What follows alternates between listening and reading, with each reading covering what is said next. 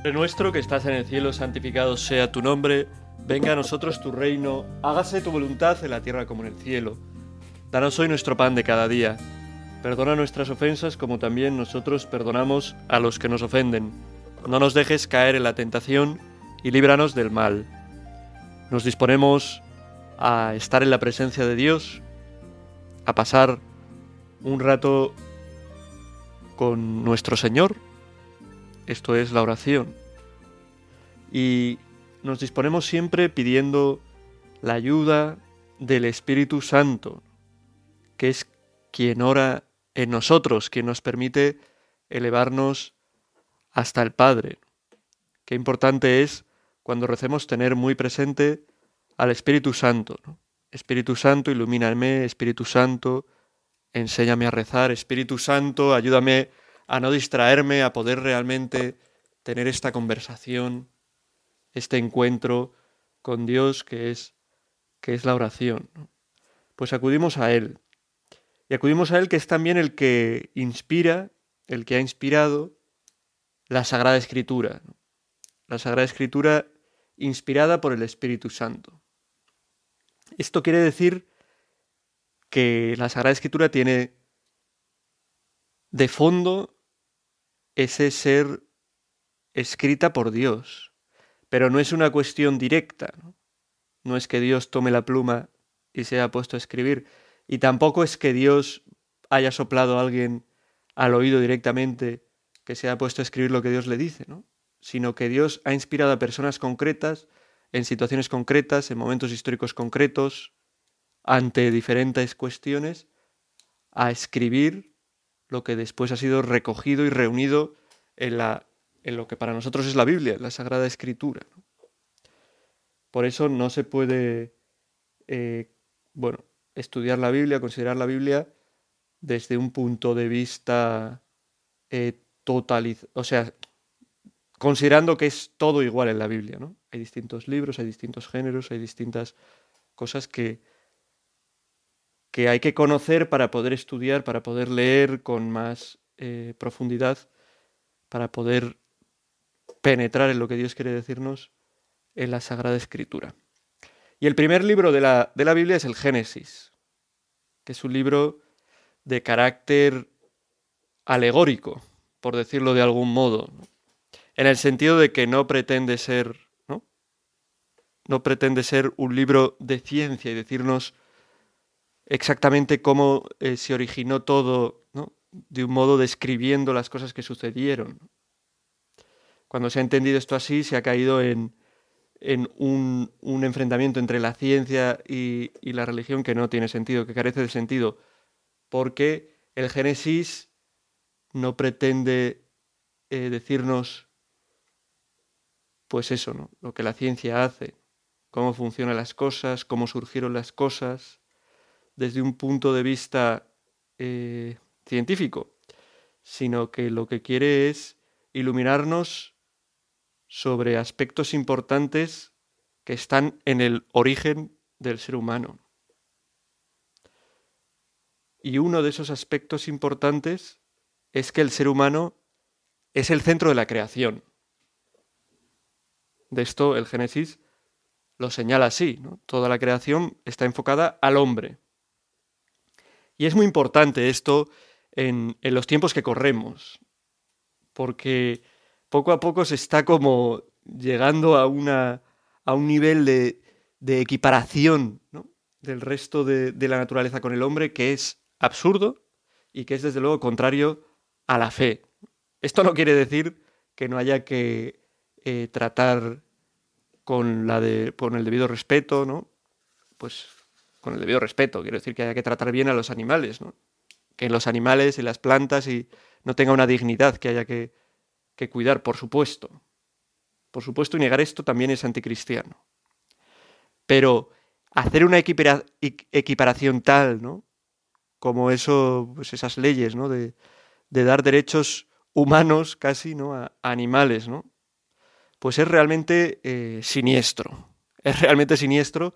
Y es una muestra de hacia dónde se dirige una sociedad que olvida a Dios y que al olvidar a Dios olvida que el hombre es el centro de la creación, el ser humano el centro de la creación, ¿no? No para pisotearla, sino para servirse de ella para su beneficio. Dios crea todo para el hombre. Y esto, cuando digo hombre, me estoy refiriendo al ser humano, ¿no? También ahora, en los tiempos que corremos, decir hombre pues es señalado como pues eso, machista o lo que sea, ¿no? ¿Cómo que hombre? Si te estás refiriendo a todos, pues habla de persona o de... Bueno, vale.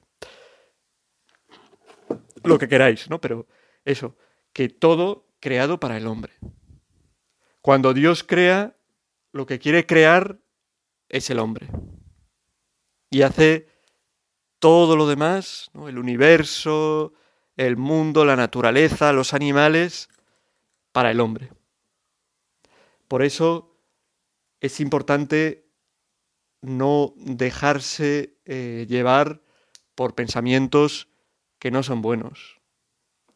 Vuelvo a repetir, hay que defender a los animales, no se puede hacer violencia innecesaria contra los animales, pero no hay que colocarlos a la altura del hombre y menos aún, como algunas corrientes hacen, por encima del hombre, ¿no? El hombre es un mal terrible porque maltrata, porque se está cargando la... Bueno, habrá que aprender a cuidar, que es también para lo que Dios crea las cosas, ¿no? Y se las pone al hombre para que las cuide, para que las utilice bien. Pero no se puede equiparar, ¿no? Equiparación, por ejemplo, ¿no? Cuando hoy en día, triste pero real, la gente renuncia a tener familia humana,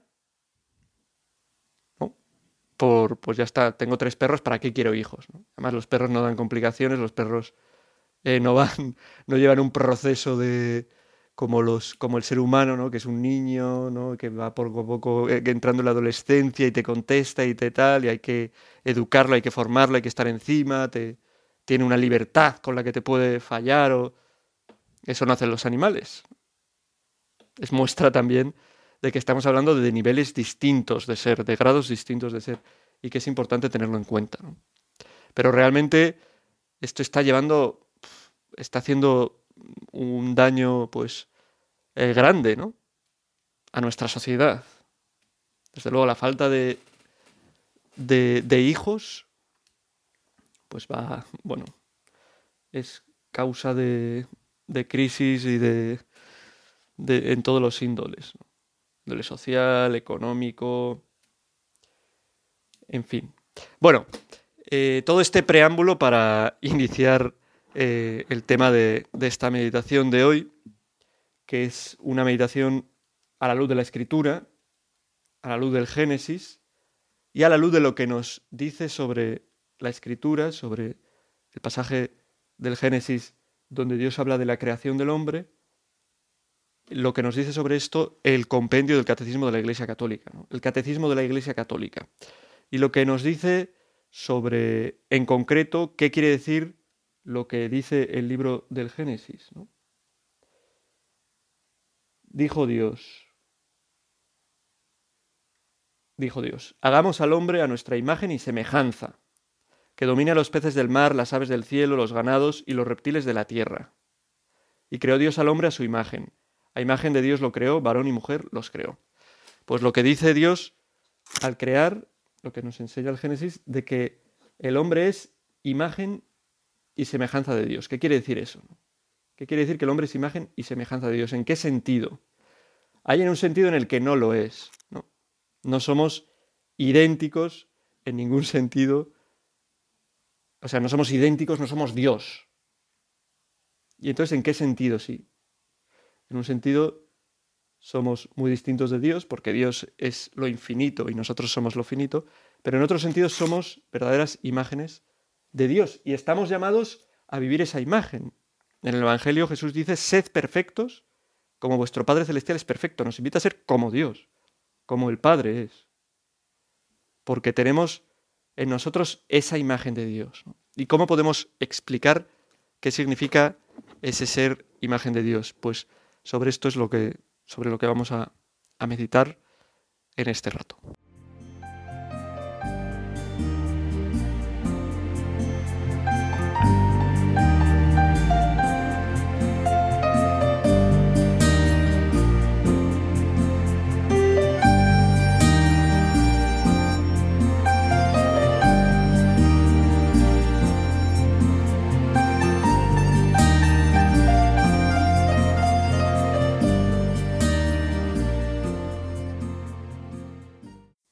Esta es la pregunta que se hace el número 66 del Compendio de la Iglesia Católica. ¿En qué sentido el hombre es creado a imagen de Dios? Y contesta, el hombre ha sido creado a imagen de Dios en el sentido de que es capaz de conocer y amar libremente a su propio creador. Es la única criatura sobre la tierra a la que Dios ama por sí misma y la llama a compartir su vida divina en el conocimiento y en el amor. El hombre, en cuanto creado a imagen de Dios, tiene la dignidad de persona. No es solamente algo, sino alguien capaz de conocerse, de darse libremente y de entrar en comunión con Dios y las otras personas. Bueno, habla este punto de varias facultades propias del hombre que le asimilan, que le hacen semejante ser imagen de Dios. Habla del conocimiento, de la inteligencia. Habla del amor y de la libertad. Habla de, pues eso, de la capacidad de Dios. Si no tuviéramos algo de imagen de Dios, no seríamos capaces de dirigirnos, de conocer a Dios. Lo primero, hay que hablar del principio de la analogía, es decir, somos imagen de Dios, pero analógicamente. ¿Esto qué quiere decir? Que nosotros, igual que Dios, tenemos libertad, igual que Dios tenemos voluntad, igual que Dios tenemos amor, pero lo tenemos en un nivel distinto. Esto se suele utilizar a la inversa.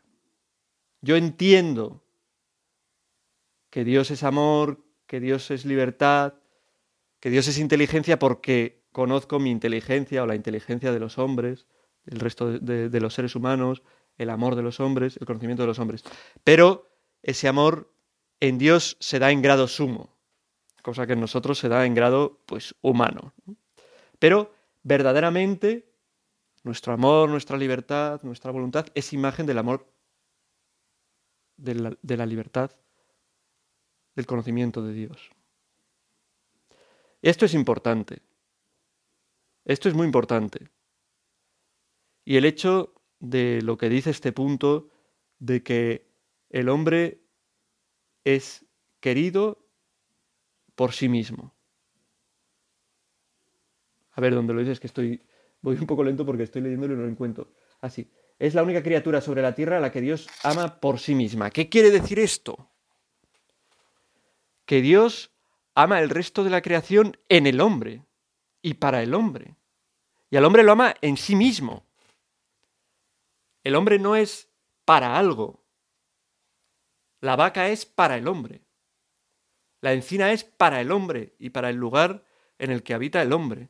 El universo ha sido creado para que el hombre habite. Y esto nos puede hacer tambalearnos diciendo, ¿cómo va a ser creado algo tan inmensísimo para algo tan pequeño como es el ser humano en el planeta Tierra, que sí, que lleva los años que lleve la existencia, pero nos parece que desborda, ¿no? Y podríamos pensar, ¿no?, que el ser humano es una cosa más de las creadas, ¿no? Pero Dios pues ha creado cosas inmensísimas y no se puede pensar que el hombre sea lo más. Pues todo lo ha creado Dios para el hombre. Cosas que tienen un grado de ser inferior al del hombre y también cosas que tienen un grado de ser superior al del hombre. Los ángeles también son queridos por sí mismos y dan gloria a Dios, pero son para el hombre, para servir al hombre. Y todas las cosas para el hombre. Podemos pensar, ¿no?, porque esto es una meditación y estamos delante del Señor y reflexionamos también, de si nosotros vivimos con esta mentalidad humanista nuestra vida, de que el ser humano es el centro y el ser humano es dignísimo porque es querido por Dios en sí mismo y que las demás cosas tienen dignidad también, pero nunca al nivel del hombre, porque son queridas para el hombre. Dios no quiere a una vaca o a un perro. Nadie ha dicho eso. Y un perro y una vaca dan gloria a Dios haciendo lo que tienen que hacer. Pues no tienen libertad para poderle dar gloria de otra manera. No pueden irse por otros caminos y solo pueden darle gloria, ¿no? Por supuesto, y tienen una dignidad pues determinada, por supuesto. Pero no es comparable a la del hombre. Porque Dios ama a la vaca en el hombre. Y la ha creado para el hombre, ¿no? No puede existir un mundo sin... O sea, sí puede existir un mundo sin el hombre, ¿no? Pero toda la creación está hecha para el hombre. Y así lo muestra el Génesis, ¿no? El primer relato de la creación, Dios va creando poco a poco. Primero la existencia, las cosas, el universo, el mundo, la tierra, las plantas, los animales, el hombre. Y le dice, lo hemos leído al principio, someted, no sé cómo lo dice, que domine los peces del mar, las aves del cielo, los ganados y los reptiles de la tierra. Crea todo para que domine, ¿no? Y lo mismo, en el segundo relato, el segundo relato de la creación, Génesis 2, se centra sobre todo, habla un poco de la creación de la tierra, pero se centra en el hombre. Cómo crea el hombre, cómo el ser humano es hombre, varón y mujer, ¿no? Cómo esto le identifica también y nos hace ser imágenes de Dios, el ser hombre y mujer, ¿no? Esa complementariedad que nos habla también del amor, de la comunidad, y cómo en Dios se da también esa comunidad, esa comunión que se observa en el misterio de la Trinidad. Pero bueno, son cuestiones en las que, por el momento, de las que no toca hablar en este momento, porque la pregunta en concreto es ¿en qué sentido el hombre es creado a imagen de Dios? Bueno, en un sentido en el que, como dice también esta respuesta del compendio, el ser humano es distinto de todo lo demás creado en el sentido de que es persona, que no es algo, sino alguien. ¿Una vaca es alguien? No. ¿Una vaca tiene nombre y apellido? Pues le puedes poner nombre y apellido. Pero la historia de una vaca en concreto... Cambia una persona, tiene nombre y apellido. Cada persona es única. Cada vaca en un sentido también es única. Pero no tiene ese ser persona que es propio del hombre, del ser humano, que es propio también de los ángeles y que es propio de Dios, en el que hay tres personas, Padre, Hijo y Espíritu Santo. Pues nosotros somos personas, somos alguien. Y alguien no es algo. Algo es algo. Algo lo usamos, nos sirve para algo. Alguien no lo podemos usar. A alguien lo que le es debido es el amor, con mayúsculas. Por eso nosotros lo que debemos a alguien, a los demás, es amor. Y no podemos usarlos para nuestro beneficio. A las demás criaturas podemos quererlas, por supuesto, y uno puede tener cariño de verdad por un animal o por un bonsái o por una piedra. No lo sé, pero no puede ser un amor al nivel del que hay entre dos personas, ¿no? Y entre una persona y la persona con mayúsculas que es Dios. Bueno, espero que se esté entendiendo algo, ¿no? Nosotros preguntémonos, yo soy humanista en este sentido, para mí coloco en el centro al ser humano, ¿o qué coloco en el centro? A ese ser humano que es imagen de Dios, por supuesto, en el centro Dios, y ese ser humano iluminado por Dios de quien es imagen, ¿no? Bueno, podemos meditar un poco.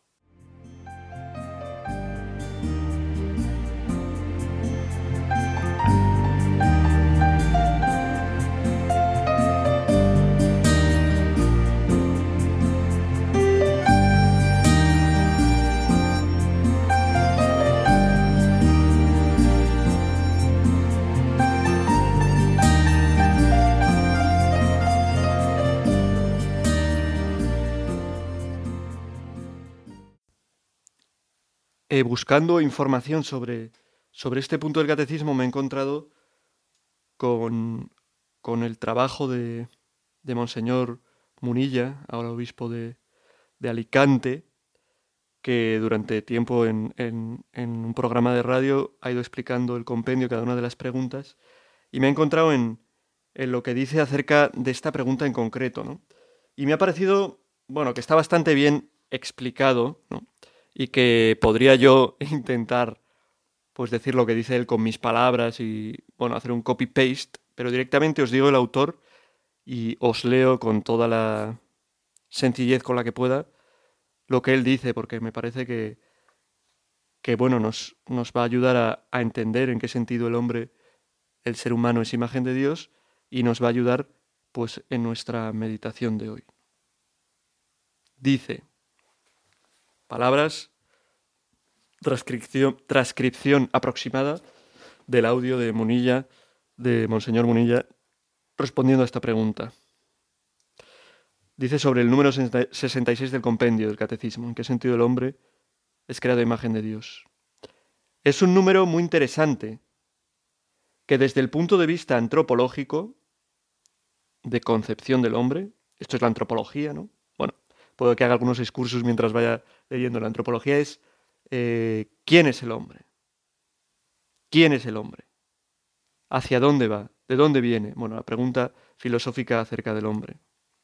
También pregunta teológica desde Dios acerca del hombre. Desde un punto de vista antropológico, entra en colisión con lo que hoy en día podríamos llamar la ideología o la sensibilidad animalista. A mí me gustaría decir aquí que chapó por la gente que defiende a los animales. Me parece maravilloso. Me parece maravilloso la gente que lucha porque no se maltraten a perros, me parece genial. Y que no hay que desdeñar eso como algo muy bueno, como algo bueno.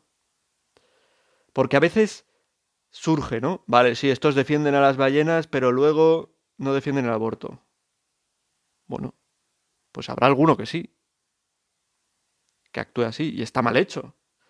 Porque lo primero es el hombre, pero yo creo que desde una concepción de colocar al hombre lo primero, lo sagrado de la vida del hombre, es también muy lícito, y así lo dice el Señor también, ¿no? Cuidad la creación, ¿no? Es muy lícito cuidar, defender los derechos que tienen los animales, ¿no? Y evitar que sean explotados, maltratados indebidamente. Bueno, por eso digo que el animalismo es exagerar esto y considerar que el hombre casi está por encima, ¿no? Es lo contrario del humanismo. Que los animales están casi por encima del hombre, ¿no? Lo contrario del humanismo, ¿no? Que con este término se designa, con el término animalista, unas líneas de sensibilidad social en las que se habla de la naturaleza, especialmente de los animales, pretendiendo reconocer en ellos una dignidad equiparable a la dignidad humana. Primero hay que decir que también los animales y las plantas, los animales de manera superior, obviamente, tienen una sensibilidad. Los animales, hay grados de ser. En la creación, desde luego, que tiene mucha mayor dignidad, sensibilidad. Un perro que un trébol de 4 hojas. Bueno, de 4 hojas, no, de 3 hojas, que son... De 4 hojas da buena suerte, ¿no? Y esas cosas dicen, ¿no? Y es así. Y el perro tiene que ser, desde luego, más defendido y tiene más sentido que el hombre quiera un perro que quiera a un trébol de 4 hojas. Tiene más sentido que un hombre, por ejemplo, que el ser humano, pues tenga en su casa un perro al que alimente, al que cuide, al que se lleve de viaje, que se preocupe por él, que lo haga con un trébol, que también está muy bien. Hay gente que tiene plantas y le ayudan muchísimo, o sea que tampoco hay que desdeñar nada, ¿no? Pero el animalismo es poner al mismo nivel los animales, las plantas, que al hombre. Sigue diciendo Munilla, Santo Tomás de Aquino habló de que existe un alma irracional en los animales. Santo Tomás de Aquino dice que los animales tienen un alma. Pero siendo esto cierto, cuando a veces se dice que los delfines o los elefantes muestran una sensibilidad que es equiparable a la de los hombres, aunque no tengamos la capacidad de comunicación en el lenguaje con ellos, obviamente estamos desvariando desde esas perspectivas de ideología animalista. No, es casi, el delfín es más inteligente, casi tan inteligente como el hombre, ¿no? Y se equipara, bueno, tendrá cierta inteligencia que puede ser superior, más motricidad de captar cosas, ¿vale? Pero la imagen y semejanza de Dios está en el hombre, que a imagen de Dios tiene inteligencia, libertad, voluntad, y que no hay otras criaturas que lo tengan, aparte de los ángeles, ¿no? Que son criaturas de tipo espiritual. Otras criaturas, digámoslo así, materiales, como el hombre, que no es solo material porque también tiene su parte espiritual. Y se puede decir que los animales, en algún sentido, tienen una parte espiritual, un alma irracional, que dice Santo Tomás. Bueno, esto es discutible, esto es, no sé, existe el cielo de los perros, no existe, bueno. La cuestión es que no se puede equiparar, poner a la misma altura, ni mucho menos, a los animales que al hombre. Los animales, claro que tienen sensibilidad, pero no tienen, como dice este punto del catecismo, la capacidad de conocer y amar, que es capacidad propia del hombre. El entendimiento, la voluntad y esa capacidad de decisión libre, sin duda alguna, forman parte de la condición humana. Es parte del hombre, entendimiento, voluntad. Y eso le hace ser imagen de Dios, que tiene también entendimiento y voluntad, aunque en un grado infinito, ¿no? Los animales, aun teniendo una sensibilidad, sigue diciendo, es una sensibilidad que está integrada en sus instintos biológicos, y sin embargo el hombre tiene un entendimiento y una voluntad capaz de decidir más allá de sus instintos biológicos.